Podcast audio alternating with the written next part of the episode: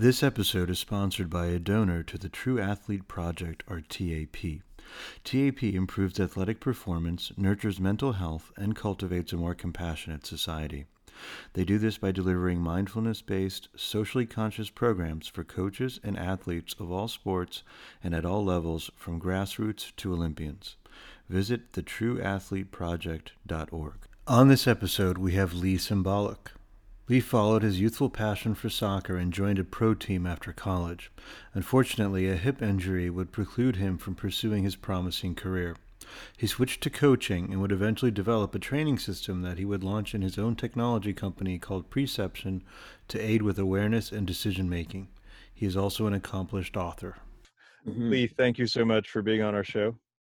Yeah, th- thanks for having me. Um, so we were talking a little bit in the preamble about uh, the diversity of Vancouver, um, and um, share with us a little bit about your background and when you got to Vancouver. I know that your family origin hails from the Ukraine. Yeah, so uh, going going back to great-grandparents, uh, it's Ukrainian on both sides, um, and then they ended up coming to Canada and Saskatchewan. So in Saskatchewan, there's there's a lot of Eastern Europeans. Uh, got a plot of land, started farming, and wow. both my my parents came, uh, were born in Saskatchewan, and then that's where I was born as well. And slowly made my way out out west for, uh, really for I could say for university, but really it was for soccer. Um, so did you move to Vancouver with your family, or you came alone? And they're still back in Saskatchewan. Yeah, I, I came alone um, uh, when I was I was seventeen, so just on my own for university. And for Simon uh, Fraser University. Correct. It was. It ended up being the perfect blend between uh, Canadian education, as they're one of the, the top ranked schools in the nation for yeah. undergrads, but competed in the U S. Yeah, absolutely. So, Lee, I've got to ask the question. Um, you're g- growing up probably surrounded by a bunch of ice hockey fanatics and peers who are in love with that sport. Why soccer? Why football? You know what? I uh, I I know I started playing competitively when I was four, so it's sort of before memories really really get formed, and I can remember what I felt like. But I, I have an older brother that's four years older, and and he was playing. Um, so I think it was just natural of wanting wanting to be like my older brother, and saw him kicking a ball around, and and that's what I wanted to do. But I uh, I don't remember a point where I ever thought about other sports. It was just wow. that right from the start, and, and nice. Kind of captured great. me. And and I think also uh, in the household, uh, your parents uh, and extended family were following uh, world football and what was happening in Europe and so forth. A, a little bit. When we, actually growing up, we never had cable, and uh, one of the nice things that I and memories I remember is we got cable every four years for the World Cup. So it was it was that sort of special time. I I remember from the World Cup ninety was the, the first one I really, or, sorry, ninety-four was the one I remembered. We we recorded every game on V H S, and and then that sort of acted as as games to watch and rewatch over the next while and provide entertainment. So uh, we always enjoyed it as a family, though. Nice. No, that's important. That becomes a big part of the backdrop. Now, mm-hmm. you talked about your older brother, and I know that that impact a lot kind of um where you've taken uh, the sport today and your company and, and kind of those experiences. So uh, share about that and and how it was being playing with these older kids who are four years older and and, uh, and that age uh that it makes a difference size wise. So tell us about that. Yeah, I uh where I was extremely fortunate, um, aside from just, just having a really supportive older brother that didn't care as much as little brother would hang around. Um, but, but I would always be there uh, at his practices, at his games. And uh, the coach who, who was a South American, um, sorry, Central American from uh, El Salvador, he ended up including me in warm-ups. And then and then slowly including me into passing exercises when they needed an extra player, and then into possession just as a neutral or to make up numbers a little bit. And And what started happening was I was just being challenged more and more and more. And, and eventually I started fitting in with them. So eventually I was playing sort of three, four years up and going to tournaments with them. And, and it was just one of those things where as I got older, I realized, um, you know, I was, I mean, I'm not a, a huge guy right now, but it was all my, my cognitive abilities, my ability to to see opportunities early, to act before, because everyone else was a step faster than me. So I'd have to play with one touch when they could take two or three. And, you know, I, I would have to start thinking ahead two or three passes, because if I was chasing the ball around, there's no way I'd ever touch it. And it, it was something I didn't realize at the time, but, but by the time, I think the first time I ever really played my own age was as a senior at university. Um, wow. And then that lasted for a year before playing pro. And then once again, I was one of the youngest guys. And we've chatted about it before. You even talked about not just the one-touch football you had to play, but also um, if you saw a sliding tackle coming in, you had to be swift of foot to get the heck out of the way. So there would be guys that are threatening to, that, like, if you, if you get past me again, I'm going to break your bleeping legs. And, you know, as a, I think at the time I was probably eleven, I'm terrified from this fifteen year old. For the rest of the game, I'm looking over my shoulders. I knew where he was at all times. Um, it was a big lesson in realizing how important it was to know where defenders are, which side they're on, what my own capabilities of, of can I still get on the ball? Can I still be effective and be far enough? Because if he can't foul me, it means he can't tackle me either. How can I create that extra bit of space that he can't even foul me in? You mentioned uh, Bebeto, but uh, just growing up, like, who are some of the athletes that you really admired and kind of wanted to style your uh, form of play after? I think Zidane was definitely the longest running one, and it was just... It, he was such a master of one-touch football. It, it just, his ability to make complicated things look so simple. And then when I started realizing that technically, I realized... just the passes he would saw, uh, he would see the the way he created space. It just, it seemed so effortless. Um, and then and then from the the other side, I was an Arsenal, a uh, big Arsenal fan. Um, so the the Henry Bergkamp yes. uh, duo was just, it was the perfect blend of, you know, creativity with Bergkamp, and then we had Henry, who was just. Um, you know, he he was another class altogether. No, I agree. So, uh, Lee, after you graduated from S F U, you mm-hmm. played professionally. Share with us about that. Which team did you go to? What was your position? Yeah, I mean, it was it was a very interesting journey because um, so I, I ended up in Rochester, and I got signed as a fullback by a coach that got fired before the season started and the That's ownership the changed and and everything. And it was, I mean, I'm I'm happy because right from from Nationals after the first game, uh, somebody came up and just said, "Hey, here's here's our card. We'd love to talk to you afterwards." And that was, um, you know, finished the rest of the tournament, gave him a call, and and had a contract and an offer within a week. Nice. So it it all happened very, very quickly and, and easily from that perspective. And, um, you know, yeah, within a month, it was terms were agreed and negotiated and signed, and really got a lot of insight into how pro sports works, where uh, it's often, it's a fit or it's not a fit. And there were times where I would, I went in, I, I played outstanding, team wins, coach says I, I did very well afterwards, and then I don't see the field again for, you know, five or six games. And that's just, it's the reality of of how it works, where there's, you know, there's people that are established, experienced, and and seen as the reliable ones, and it's just a constant breaking through. Um, yeah. And then and then I ended up, uh, well, it was developing what was a long-term injury, didn't didn't know it from there.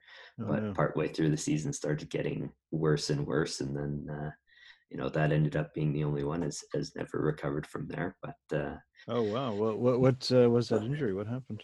So we never fully figured out what, what it was, but it was my, my hip. And, um, probably with about a, I don't know, about three weeks before playoffs started, um, it, it would take me, you know, maybe ten minutes to get out of bed in the morning, and then I'd shower and slowly start moving. And then about ten minutes, fifteen minutes into training, it would feel fine. And then I'd be good for the rest of the training. And then the next day it would just be that little bit worse. And then on a day off, it would start recovering a bit. But of course, there's there's not really any day off, days off during season. Um, so just slowly uh, kind of got worse and worse. And after after some surgeries, uh, bone scans, injections, ultrasounds, kind of everything is still still did never figure it out. So slowly got my way into coaching coaching from there. And uh, wow. Yeah. So uh, would you attribute that to kind of putting an end to your professional career? Yeah, it it, it definitely was. Before signing pro, actually, I had uh, I did both A C Ls about three, three four years apart in university. So it was just for me. It's I've I've had terrible injuries, and I've come back stronger and more healthy, and and that right. was it. And right. I think my body was probably telling me. Uh, telling me something I didn't want to listen to uh, with injuries over the years, but it was well, it's hard to hear it because the implications of what that could mean are scary. You've devoted your life to something yeah. and to grapple with this probability or possibility that you may not be able to continue. It's really hard to swallow. The psychological impact is hard. And we, we always hear about mental toughness and, and push through it. And so I think there's always an inclination to do ourselves that disservice and just cause more harm. Yeah, and and the I mean to to go back a little further, like my my mom passed away when I was eleven, and how I channeled that was on the field, because that's oh. where things made sense. Yeah. Right? It was it was my escape from, you know, just dealing with with emotions and things that I didn't want to, and and also just being at home during that time didn't feel the best. Right. Sure. It was just like something was missing, but then you put a ball at my feet and you put me outside, and, and I'm happy.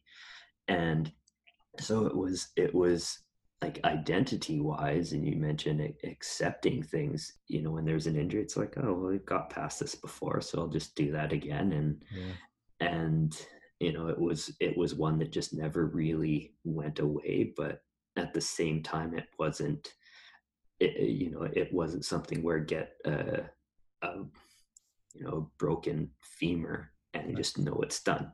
Yeah. Yeah. So, so yeah, it, uh, it it was one that I didn't really understand the the impacts uh, or or deal with it until many years later, and realize like, oh, this is what I was actually yeah. going through and, wow. and dealing with. Yeah. Okay. Mm-hmm. Um. So interesting. So um, uh, at, at one point you started this company called, or you were a part of a company called Technique on Demand Consulting. Uh, that was my my branding as a coach and consultant. Um, okay.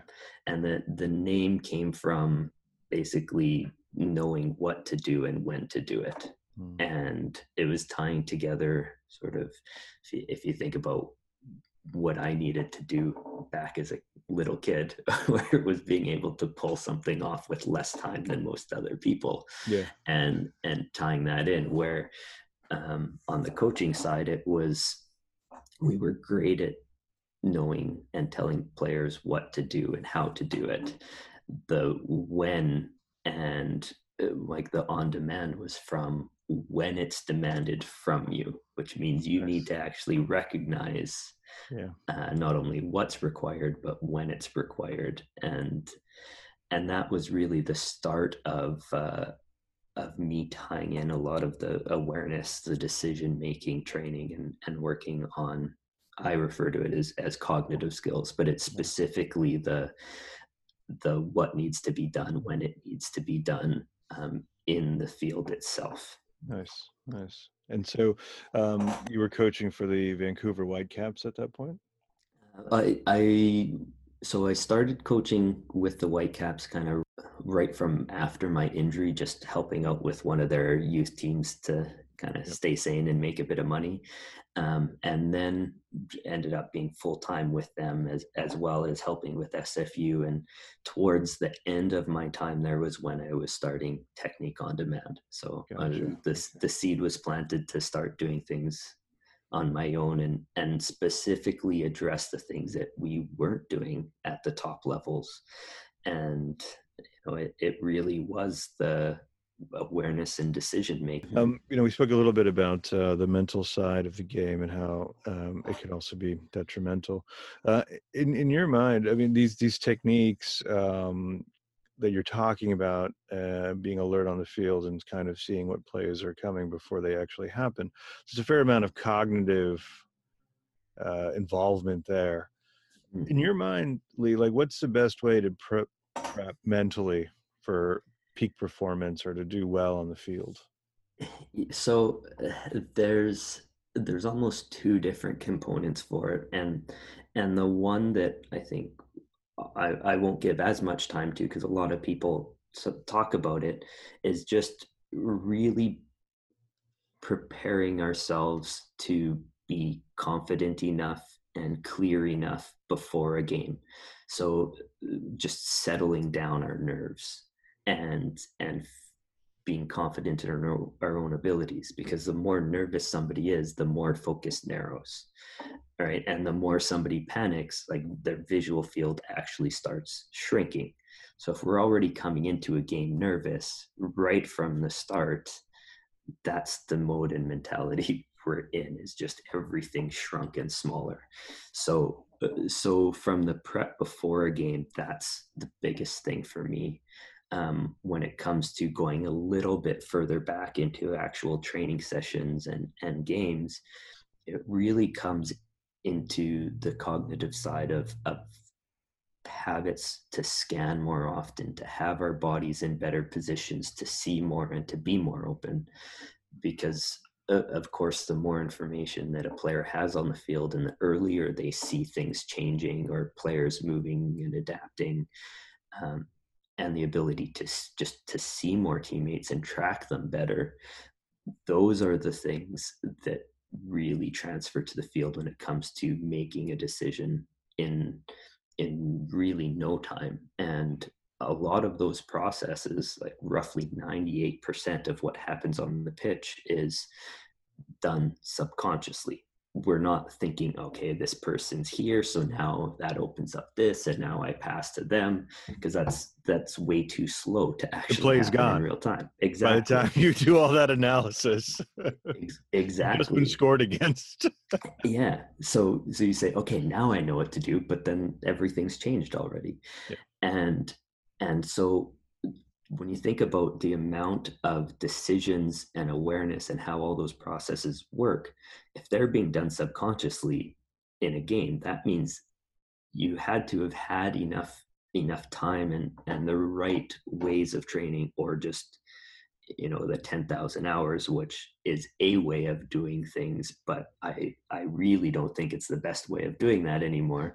Um, but that's a way of saying, okay, well, we take these cognitive Uh, and uh, processes and start making them subconscious instead of conscious. Because of, of course a coach at some point has to say, you know, maybe pass the ball in front of a player that's running, yeah, instead of to their feet. And you say, okay, now I get how that works. And maybe five or six, and then you know, was, a few years later, you know exactly to play the ball into space. Yeah, yeah, yeah, yeah, yeah. Uh, Johan Cruyff, that was his big thing. You got to pass it a meter in front of the player. Yeah. Let him and, run to the ball. Yeah, and and a quick little uh, thing between uh, Henry and, and Bergkamp was when when Henry or when they first started working together. Uh, Bergkamp would go through and tell players that whichever way he makes his first movement, he wants the player to pass it in the opposite side of the defender, because mm-hmm. he's making that first movement to create the space yes. and draw the defender away. So don't actually play it to the way he's moving into that space. Brilliant. He wants it on the other side. Yeah. So you founded Preception in twenty seventeen, but I will say that you precepted the company. You have been thinking about it for some time, and you were aware that the market needed it. So when, when did you first conceive of Preception? Well, it was, it, it started kind of early on with the Technique on Demand days. Right. I just had no idea what that was ever going to look like, because yeah. um, th- really the reason why uh, Preception and the the change of, of name and, and starting that company was because there was nothing in the market that would allow us to to train or measure the awareness and decision-making uh, on a field with multiple athletes in their natural environments. And, you know, there's some, there's some good companies in terms of, uh, you know, having multiple object tracking or working on the, the mental side of things. And, and even there's some good things in V R and A R, but those start breaking down when you get to a sport like football or, or American football or, or hockey, because nobody's going to be wearing things on their head. And so it became clear that we, you know, for myself, I had ways of, of starting to integrate some of these trainings and starting to measure it, but there was, there was a huge gap in terms of having something where it's me tagging video to a fully scalable solution that actually, instead of limiting us and holding back and spending way too much time, to actually automate a lot of these things. And, and it's sort of, it became a bit of a, a dream at first of, okay, let's just pretend that we can do all these things. What might that look like? And then slowly turning those mights into uh, what it will look like, what it can look like. And then here's multiple solutions. How do we start tying them together? How do we start doing this? So, so it was, you know, it's, it was, and, and still has been a lot of uh, development and refining and, and all of that. So that's, that's the real exciting part for me, is to be really doing things that, that nobody else has done and, and is still even at the top level referred to as intangibles, and training and measuring these intangibles and saying, you know, not only can we measure them, but we can, we can split them up into really fine pieces and understand them and tie them together and target them specifically. And, and even starting to go into things like like group flow states and partial flow states. That's that's the help of neuroscientists and other P H Ds involved. It's so well, it's so talk about, yeah, the, the genesis of the company, how the people came together. Did you go and solicit them and have to sell them on the concept, or were you guys just all thinking about this? And well, so there's there's one person kind of there from from the beginning in various ways, and that was uh, he was like my my best friend and roommate, Jordan, uh, where throughout university, he was a varsity athlete as well. And, and we lived together for a few years. And when I came back from New York, it was the same. And he's now a neuroscientist. So along the way, he, we, there's times we'd stay up till, till three, four in the morning, just d- debating on various topics. And, And uh, one of them had to do with this awareness and decision-making, and could we teach it? Could we not? And and he put me in touch with some of his professors. And um, so even though he, he had his academic path that he went down, I went down the coaching path. Um, he was sort of there from, from the beginning, but then from the, the other side, it was, you know, it was a lot of me grinding through it on my own, sometimes unnecessarily, and and just because I, I had to learn how to run a tech company. So it was, uh, you know, it was a lot of just bumping into things and and and immersing myself amongst other founders and entrepreneurs. But then over the last uh, the last year has really been getting the team together and and figuring out people that fit, letting ones that don't fit go. And, and I realized that it's kind of come full circle in a way of, of me needing to grow into an, a founder and entrepreneur and learning what's required there. And then almost tying in my past as a coach and saying, okay, well now let's, let's create that team. Let's yeah, yeah. find people that are, that are special at certain things yeah. uh, and in all the areas I'm weak and let's start putting them together. And, and where I'm fortunate is, is when we're doing something really challenging yet unique, um, it filters out a lot of people where it's sure. only the ones that are really good and love challenges and yeah, yeah. and specialized that actually say like, hey, this this is a cool problem. And you've been self-funded?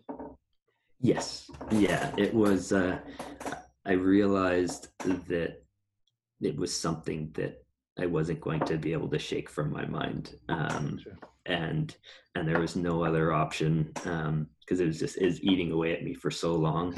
And then uh, I, you know, I was fortunate enough that before I was, I was able to buy a condo, and, and then the Vancouver housing market ended up going up quite a bit. And I thought, well, if I'm going to do this, I need to do it properly. And that means no more income through coaching, none of that stuff. Um, and, and in ways I even did that purposefully to say, well, I, I don't want to ever have that parachute. Yeah. Um, and then, so, so sold the, sold the condo because building hardware and, and doing that is expensive. So, um, so ended up going all in and, and I mean, it, there's a, there's always a chance it'll fail, but, uh, you know, with, uh, with all the learning, all the growing and everything, it'll be worth, worth it no matter what. Like, what are the metrics you use to show success or, or performance?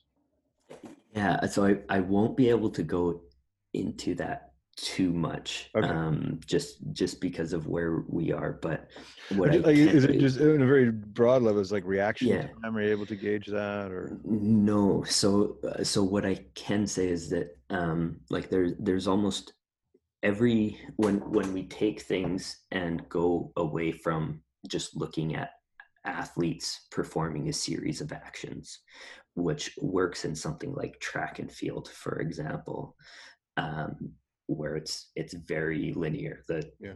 the starting gun goes off and then people start running and you can measure each step and so on.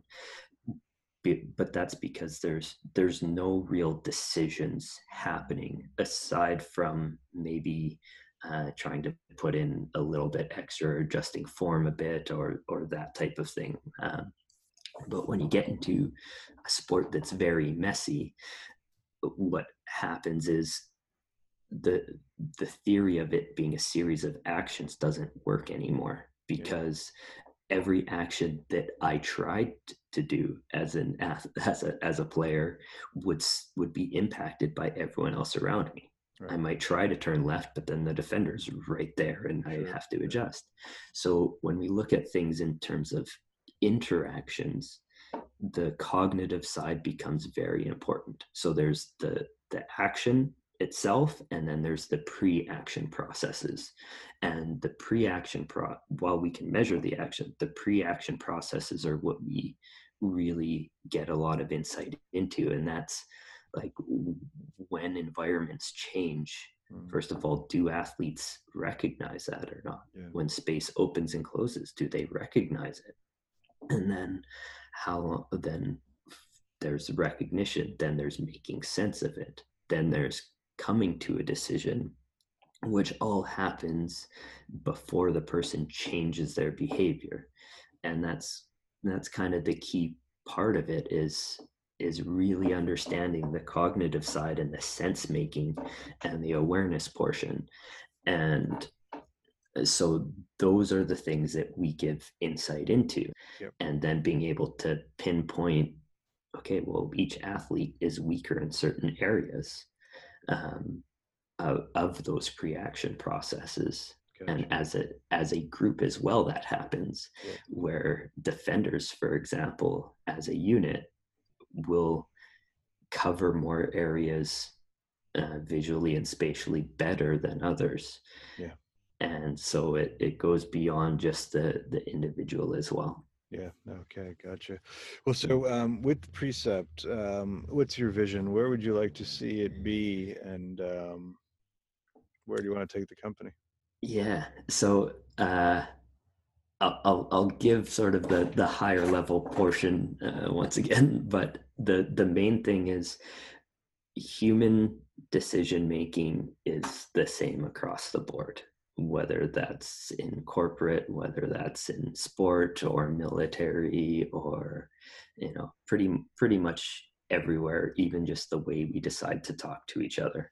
Yeah. And the, the main thing for us as a company and where we want to take it is the more we want to be at the forefront and the leaders of both the academic side and in terms of really good partnerships with universities. And that's where someone like Jordan comes in, where he's a P H D in neuroscience and, and is an expert at, at research and, and helping with that side of things with an athletic background.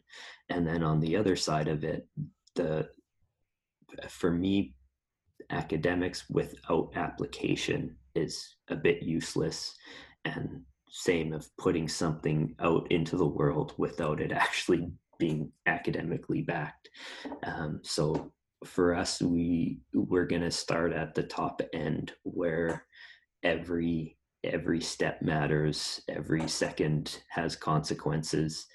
Um, and the main thing for us is really just to, and from a personal level, I don't want to ever have to tell a player, sorry, your awareness and decision-making isn't good enough and there's nothing you can do about it.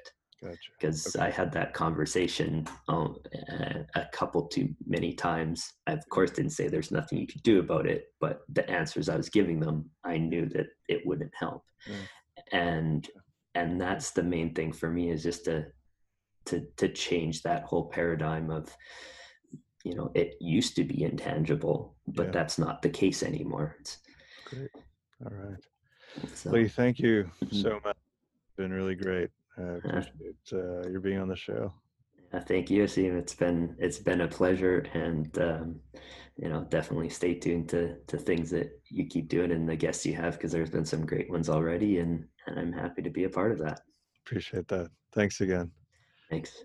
Achieve is recorded at Subtractive in Hangar eight of the Santa Monica Airport.